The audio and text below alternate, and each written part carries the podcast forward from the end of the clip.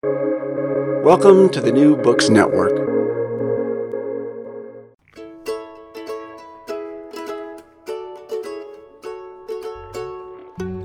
Greetings, listeners, and welcome to the Recall This Book. My name is Elizabeth Ferry, and I'm really delighted to be here with my co host, John Plotz. Hey, John. Oh, hey, Elizabeth. It's great to be here. And with George Kalogeris, who's joining us today. George is a poet. He teaches uh, poetry and classics in translation at Suffolk University. And he's the author of several books, including Winthropos, which is recently out with the Louisiana State University Press, and which we'll be hearing from and talking about today. Welcome, George. Great to be here.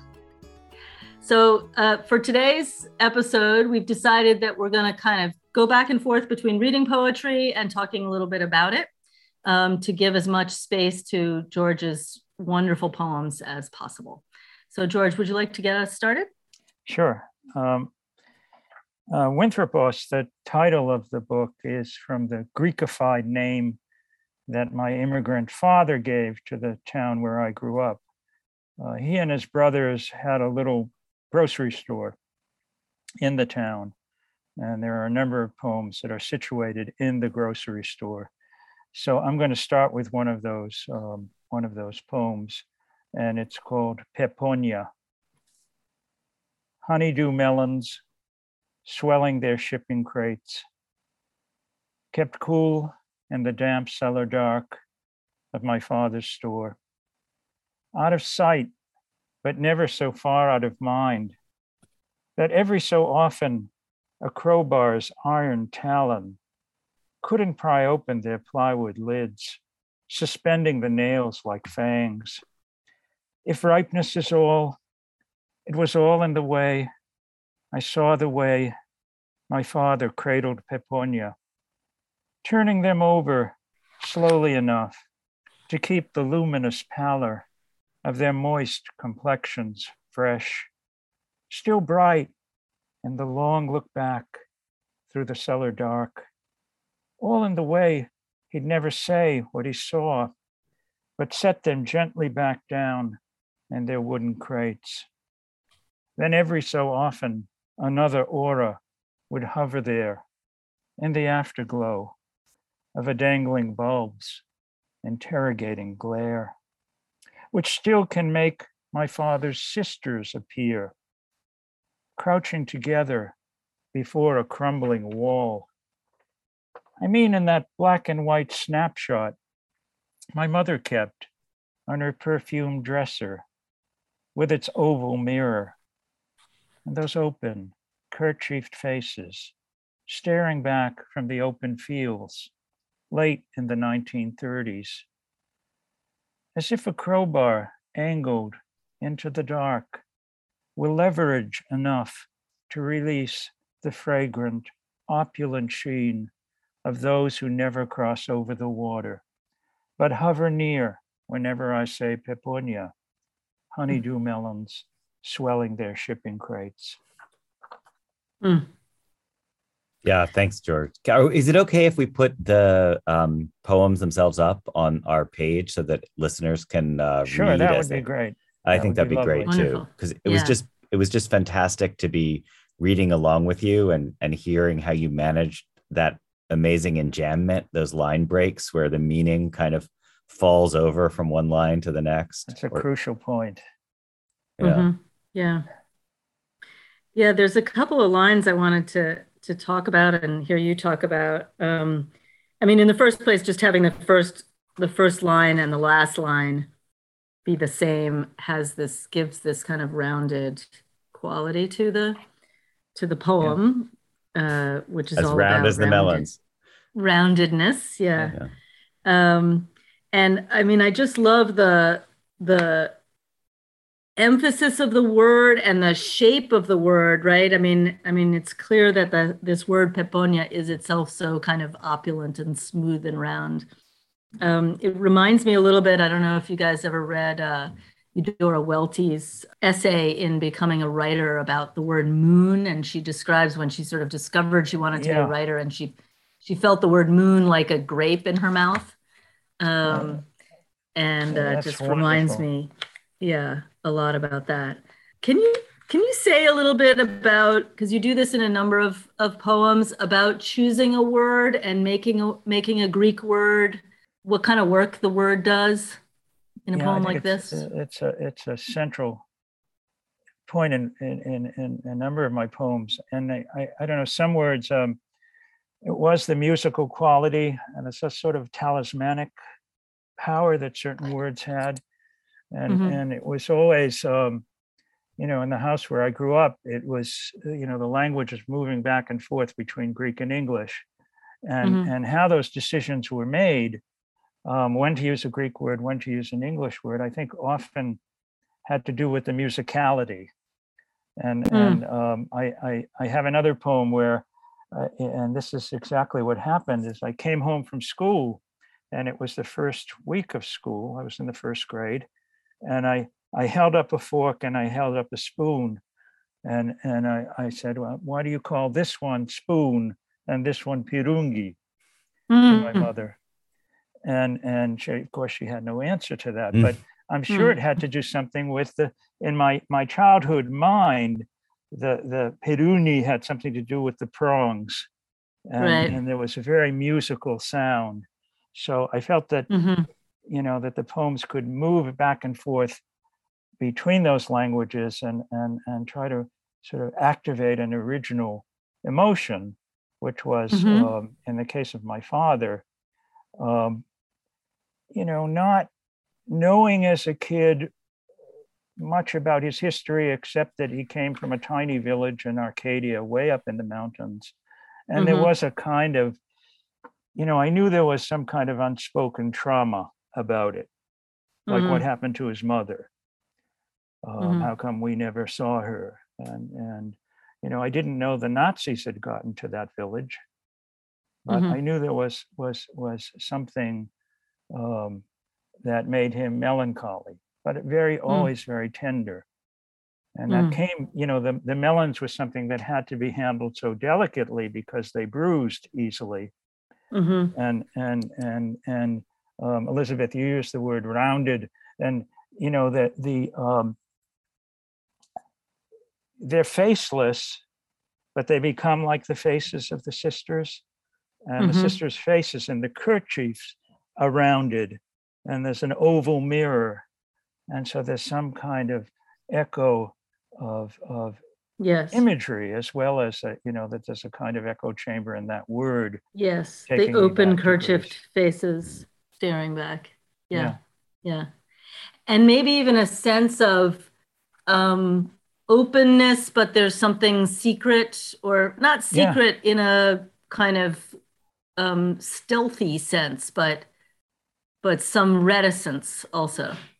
Yeah, no, I think reticence is is is is is is precisely right. Uh, my father was very reticent, and mm-hmm. and there was something secret, or maybe even you know, there's there's a kind of um, one thing I like about this poem is that it it out of that darkness there, there comes this luminousness and it's mm-hmm. mysterious mm-hmm. to me as a, a, you know recalling it as a kid but the um and i i, I think I, I think in some ways that that you know what john mentioned about you know seeing the lines on the page that that 10th line when when i when i get to that um, fifth stanza to keep the luminous pallor of their moist and then line break complexions. You know, suddenly for mm-hmm. a second, that, that there's like a face there in yes. uh, fresh and and right there because it's iambic pentameter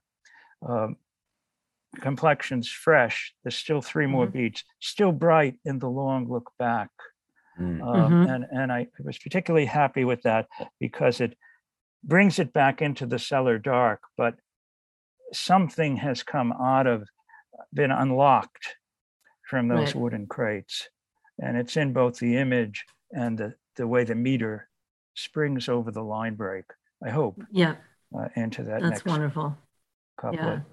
Well, I was just thinking about like there's all different writers I admire who are kind of can be where the poetry can be enigmatic on the page, like incredibly visual and present and yet there's a sense of mystery and some of those writers i don't know i guess i was thinking of hart crane for some reason it, you just feel like you're always going to be looking like you're going to keep staring down into the depths and he's always mm-hmm. like one seven syllable word ahead of you or something but then william carlos williams I, I think you know i feel like don't they call him an imagist poet you know that i think yes. he's the there is that sense of presence you know you've you've rendered it in the word in in you know often those are incredibly short poems and yet there's still something elusive about it like that's uh, uh, right. you know and it's not the same elusiveness as saying well what does the poem mean or something like that right, right. which is exactly a, a, kind of a non-question can, can i ask about the word aura in that context george because it's not italicized like Peponia, but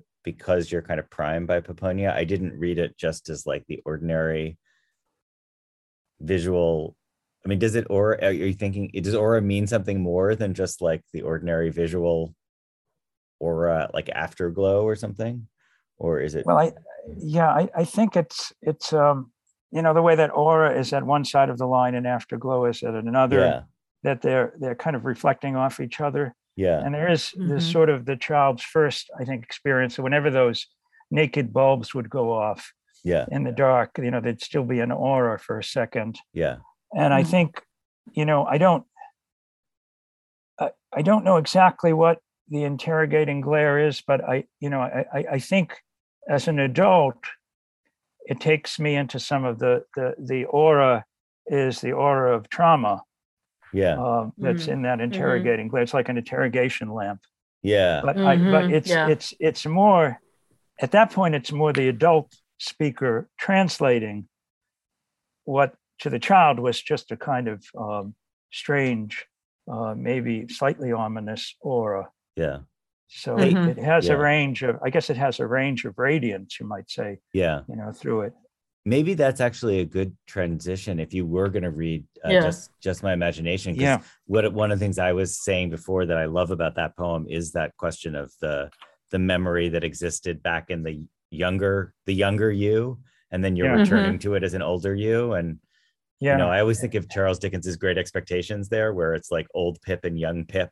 are kind of uh, there together in the voice um anyway, yeah and I, I and i think that that your the point you're making is when we get to the end of the poem, that's explicitly what happens. Where I, I hope at the end of the poem, you're in both. Pla- I'm in both places at once.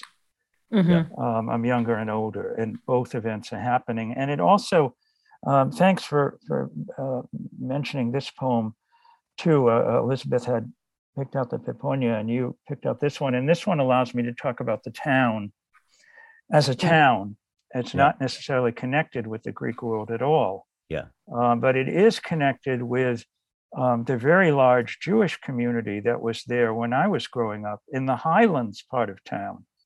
Mm. And, and, and there was a poetry bookstore there.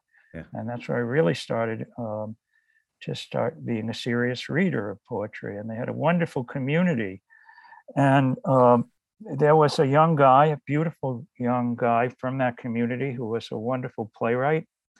And um, he was older than me. He was a few years older than me, but he was kind of a, you know a star in the senior class, as you'll see in the poem. And um, um, well, I'll, I'll, read the poem yeah. and we can talk about it. Hmm. And and can I just I'm just going to encourage readers who have access to the show notes to to look to to look as George reads. I think it's a great you know to have that double effect if you can. Mm-hmm. Just my imagination. I was back in Winthrop, driving through the town where I grew up. The radio's off, but passing by the brand new high school, its vintage Motown comes blaring through the Bose speakers in Neil Shapiro's yellow Camaro. The top is down. It's 1971. We're cruising the beach. The great temptations are singing as if they could drown in the waves of what keeps running away with them. I love the way they stretch out the crucial noun, imagination. The girls on their towels are lying face up or face down. Their skin is golden brown. Neil is the president of the senior class as well as the drama club. The sun is a crown on his wavy, luxuriant hair. Not one of our classmates is yet a hmm. shade in their underworld cap and gown. As beauty walks by and he sings, I hear a tender rhapsody, but in, now slowing down, reality, she doesn't even know me. Then speeding up to flee her laughing frown.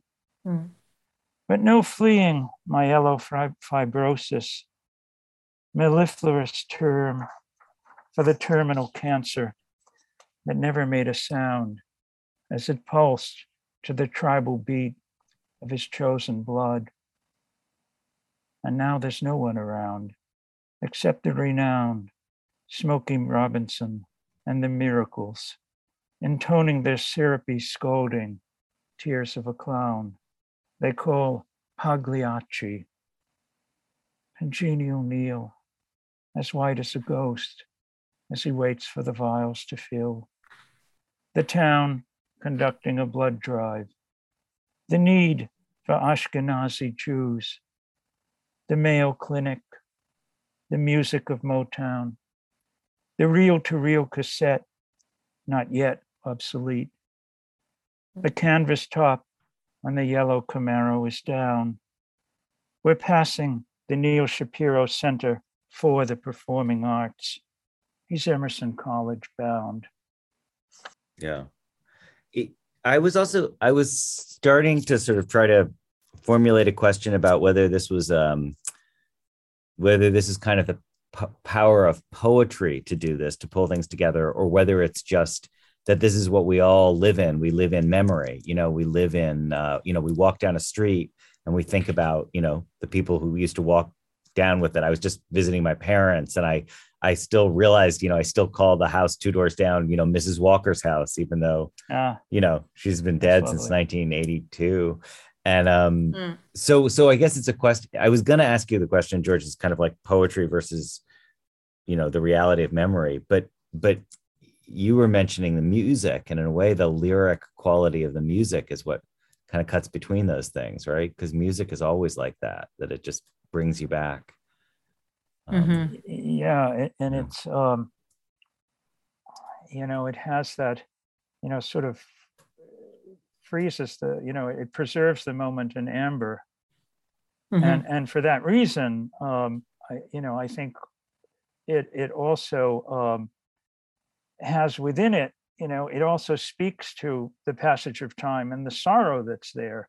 Uh, there's a mm-hmm. great moment in the in the Odyssey where um, Odysseus's son Telemachus uh, finds um, his father has not come home in in 20 years, and he finds um, he gets to the palace of Menelaus, and Menelaus is there with Helen, and um, Helen brings in a bowl of wine that she spikes with a magic potion that comes from Egypt. And it allows mm-hmm. them to, to um, talk about the past without weeping. Mm. And earlier in the, in the Odyssey, uh, Telemachus's mother is walking down the, the steps and she hears the bard playing a song. And she says, tell him to stop playing that song. It's too sad. Mm. I can't bear the song. Um, it brings back too many memories. So that I think poetry both, you know, it has both of those instincts going. Um, that the song mm-hmm. is going to bring back the sorrow and you yeah. know it's it's it's it's uh, it's it's something that instinctively um, is is painful and and mm-hmm. the verse is going to cut both ways i hope if that makes sense. Yeah. But George, yeah. can I actually can I follow up with that then? So does it mean for you for your own poetic practice, does it have to be your stories, your past, your memory that are kind of that crystal around which the feeling can congeal? You know, because like the example of the Odyssey is such a great one to think with because those the, I feel like the sorrow of of you know of of Helen is so real for all of us, even though we don't even think she existed, but we still feel it. But you know, there's a poetic mm-hmm. practice that's all about you know imagined people whose the poet can make those lives and those crystals come alive. But your poetry in, in this book at least is so wound up in your own um, like the the the, the original mm. the, the ground level is your own stories your own past. Yeah i, I think it's really interesting way to think about it. I mean i, I think that i, I try um, you know because i have you know this this wonderful resource which is the greek and it leads immediately to the classical past or to the ancient past then i mm-hmm. always try to have you know try not to exploit that but to find ways in which it it it it um, it has a um, um, some kind of intertwined way of, of, of unfolding with my own experience. Um, I don't want to use it simply as a metaphor or simply as a way of enriching or embellishing. Um, I, in my previous book, I, there was quite a bit of material on Pausanias, who was a, mm. a, a second century common era um, prose writer who wrote this terrific, you know, um, multi-volume uh, compilation of his walking around Greece. And because he spent a lot of time in Arcadia and Sparta, which is my parents' regions, mm. I felt I could, you know, connect that with stories I heard from them. And and that so that was a way of of of I, I think, you know, keeping it from being a kind of which which which can be beautifully done. I mean, there's plenty of classical poems that are are simply about the, the those Helen and those figures from the Odyssey. But I thought I had a you know a resource here that was mm. rich mm and that I could connect it to my own life. And it would be the modern Greek world that activated Greek mm. American mm world. Yeah. It it gives a what you're saying now gives an interesting angle on the title of the poem, right? Which is from the the Temptation ah, song, obviously. Wonderful point. Yeah, that's um, terrific. But you know, it the sort of way in which the poem is your imagination running away with you, and there's the only that's the only place where Neil Shapiro can drive his Camaro, and also this ah. Neil Shapiro Center for the Arts can be together, right? That's beautiful. That's I hadn't thought of that, but that's a beautiful insight, Elizabeth. Um, and I, you know, i just thinking about how you know this poem doesn't have anything Greek about it, but Neil is kind of a Greek hero. I mean, mm-hmm. he's he's kind of like a young Achilles. I mean, he's beautiful, and I think it's kind of humorous in a way. He's not only the president of the senior class, but he's the president of the drama club too. yeah, and his right. life is, you know, he's sort of enacting that as I'm riding yeah. in his car with him. Um, yeah. And the, and the know, sun the is a crown on his wavy, luxuriant Yeah, he's hair. like he's yeah. crowned, like he has a laurel wreath of, but which is all you know dangerous in the Greek world because he's too bright in a way, and uh-huh. and the gods never liked that. Right, right.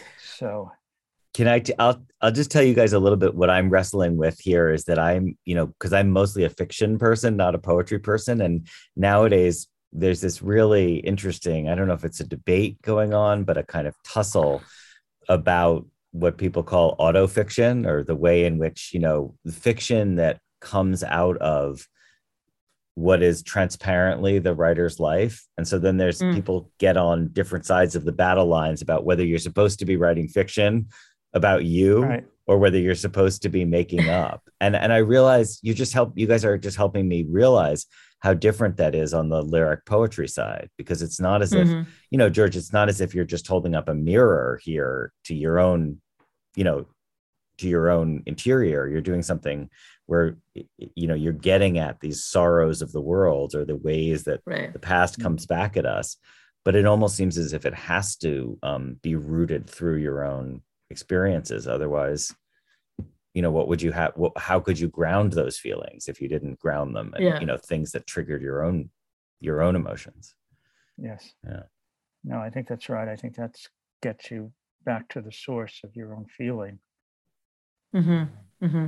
but also that that that those feelings have a universality to them also yeah.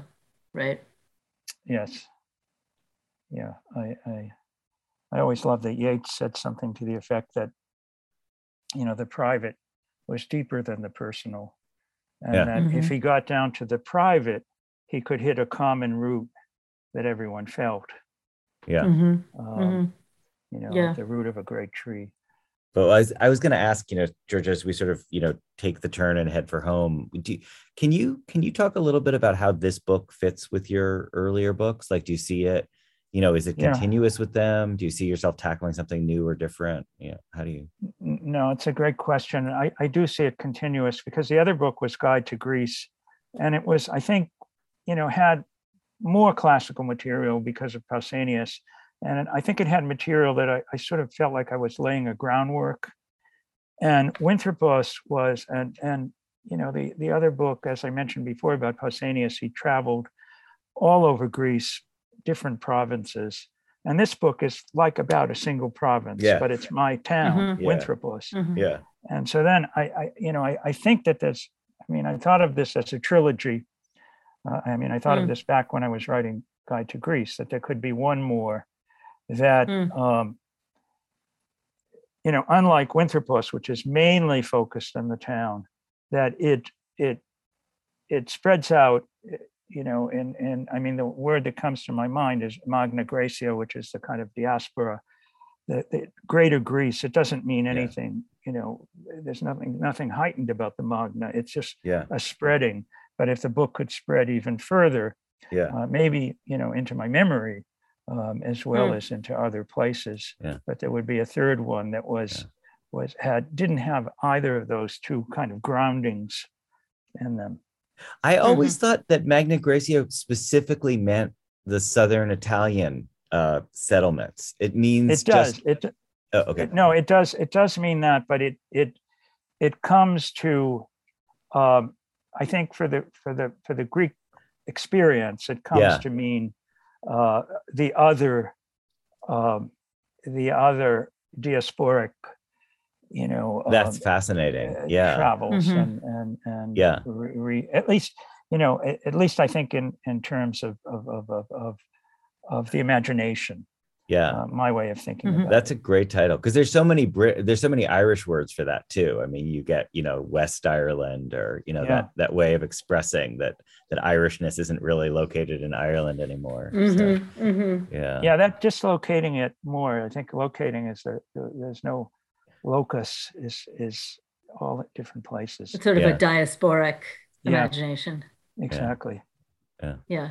That's great. um I maybe if to I that could book. read- uh, if i could read one more Please. and and i wanted to to read it in, in dedication to elizabeth's uh, father david who has been such a great friend and mentor to me and and is a master poet um, and and really our our greatest practitioner of iambic pentameter poetry and almost all the well all the ones that i read are iambic pentameter but i've Mhm. talked to him quite a bit about this poem and he asked me if i would read it. And it doesn't it's not connected to any of the kind of ideas we talked about before but maybe it is connected to all of them in some bigger way. Mm. uh, birds and cemeteries. It must be the shade that draws them or else the grass. And it seems they always alight away from their flocks alone. It's so quiet here. You can't help but hear their talons clink as they hop from headstone to headstone. Their sharp, inquisitive beaks cast quizzical glances. The lawn is mown. The gate is always open. The names engraved on the stones and the uplifting words below the names, are lapidary as ever. But almost never even a chirp from the birds, let alone a wild shriek as they perch on a tomb. And then they fly away, looking as if they couldn't remember why it was they came.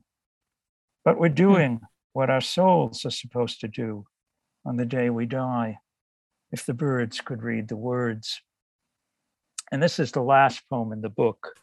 Mhm. Um, and uh, one of the connections with David, if I could say this for a minute, is those lines the line is the lawn is mown, the gate is always open. Mm-hmm. Um, and in David's great translation of the Aeneid, which is really his own great long poem in English, um, there are some lines about where Anchises tells Aeneas that, uh, um, oh, oh, the lines appear anyway in the underworld. Um, I don't recall if Anchises says it or the Sibyl, but that the, um, you know, the way down to hell is easy. It's mm-hmm. getting back out. That's that's mm-hmm. uh, the difficult thing. So the, the gate that there's gates that are always open in the cemetery. Yeah. Uh, in, I, I also hear him in um, towards the end of the poem. Then they fly away looking as if they couldn't remember why it was they came.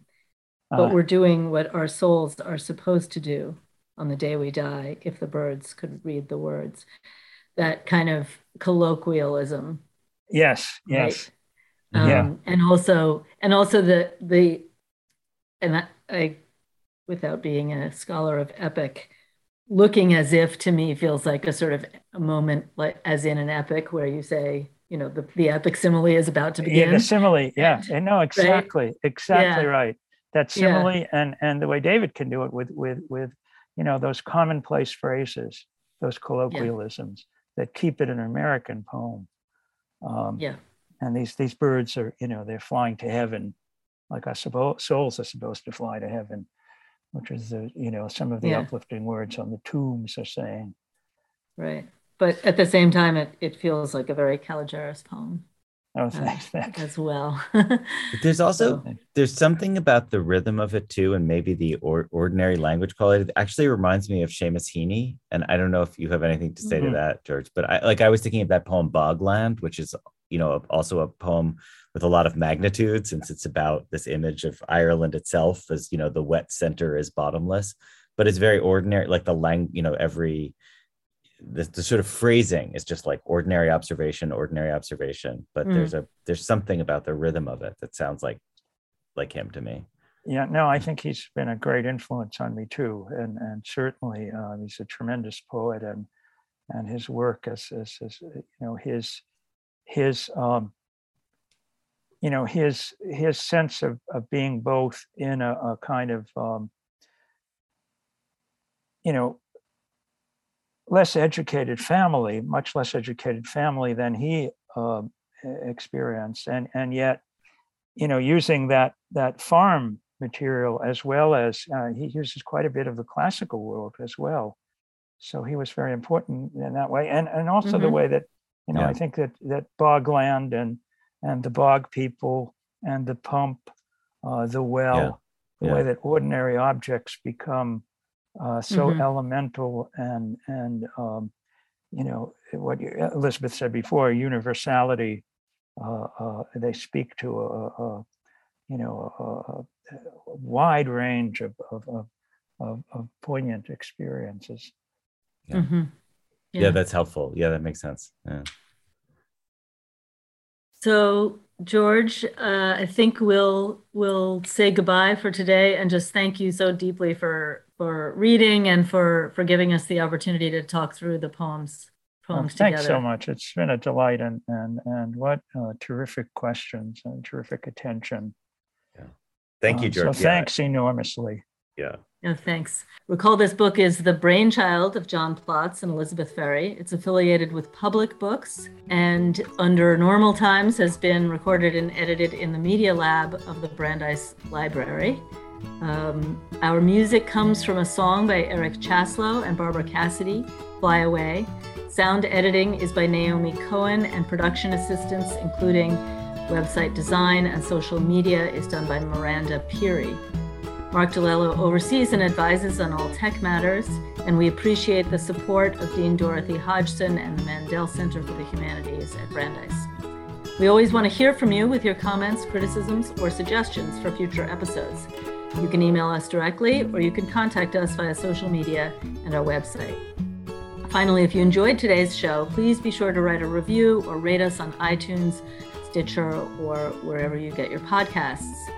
You may be interested in te- checking out past episodes, um, including episodes with uh, wonderful poets such as Sean Hill and a conversation between David Ferry, who's already been invoked, and the poet Roger Reeves. Um, so thank you for listening, and we will see you next time.